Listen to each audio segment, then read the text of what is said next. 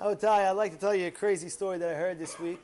Um, there was a, a city in like Germany. Now I don't know how to pronounce it, but it's like it's like B U Z C A C Z. You know you know how to pronounce it, Damo? Buzkaski or something like that. I don't know. In any case, there was a, uh, a, a Nazi general, Yamach Shemov and he was in charge of going through every mikveh, every lady's mikveh, every mikveh, and closing it down for the Jews. Closing it down, everyone, boom, boom, boom, boom, boom, boom.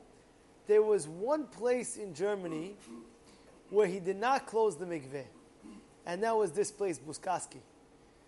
So when they uh, eventually, over the years, they asked him, I don't understand. Every single mikveh you destroyed, except the one in Buzkaski. Why did you leave that to be?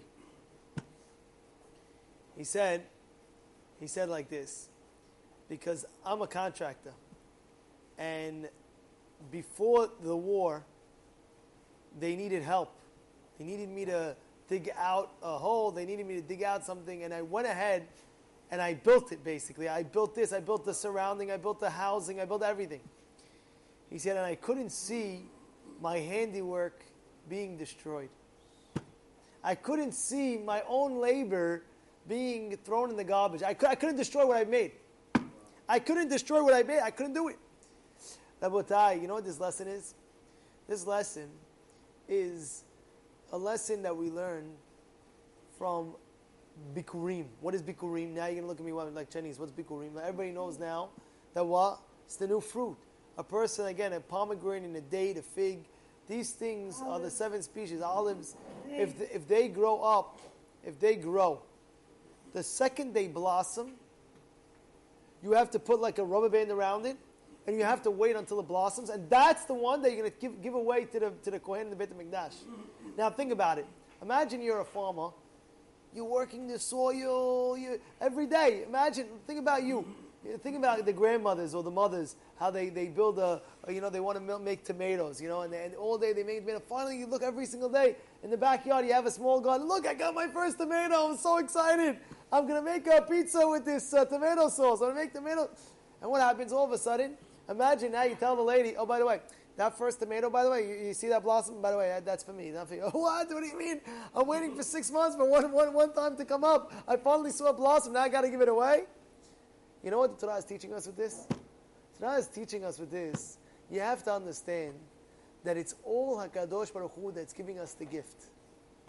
And that, that means that, that, that first fruits that come out, the pomegranate that comes out, you're anticipating for it. Wow, wow, wow. Shem says, no, no, no, no, no, one second, one second. That's mine. What do you mean, what? Whoa, you have to train yourself. One second, one second. Is anything in yours, is anything in, in life yours? It's all Hashem that gives you as a gift. You have to remember what God gives you is a gift, and everything you have is a gift. Even the human body, the fact that you're healthy is a gift. You know, scientists medically, they did a science experiment said medically it's impossible for a person to ever stay healthy. It's impossible. The body is so complicated that everything should go wrong. The, the chances of you coming out healthy every day, it's impossible. That, that's itself is a gift. The fact that you could see vision, how does it even work? That you could see with your eyes something very far, and then something very close. You know, in the night vision, you, you have everything. You have night vision, you can see in the night, you can see, it's, it's a wild thing. Your pupil goes bigger, your pupil goes smaller. It's wild. The whole thing is miracles. And therefore, by us giving the Bikurim, it's showing to God, we're saying, Hashem, Everything belongs to you, God. Everything belongs to you. And anything that I have, Hashem, is all a gift. And you have to remember that. You're married, your wife is a gift. Your wife is the best gift, by the way. Yeah, maybe some people don't agree with me on this one, but at the end of the day, it's a fact. She's a Ezer Kenegdo. She's your lifetime partner. She's your lifetime partner. And it's a gift that God gave you. And deal with the gift that Hashem gave you. It's a beautiful gift. Everything that we have in life, children are a gift. Some people don't have. Hashem gives us gifts. And everybody should have the children, Hashem. But at the end of the day, everything is gift from God. Everything is a gift from God. That's what it is.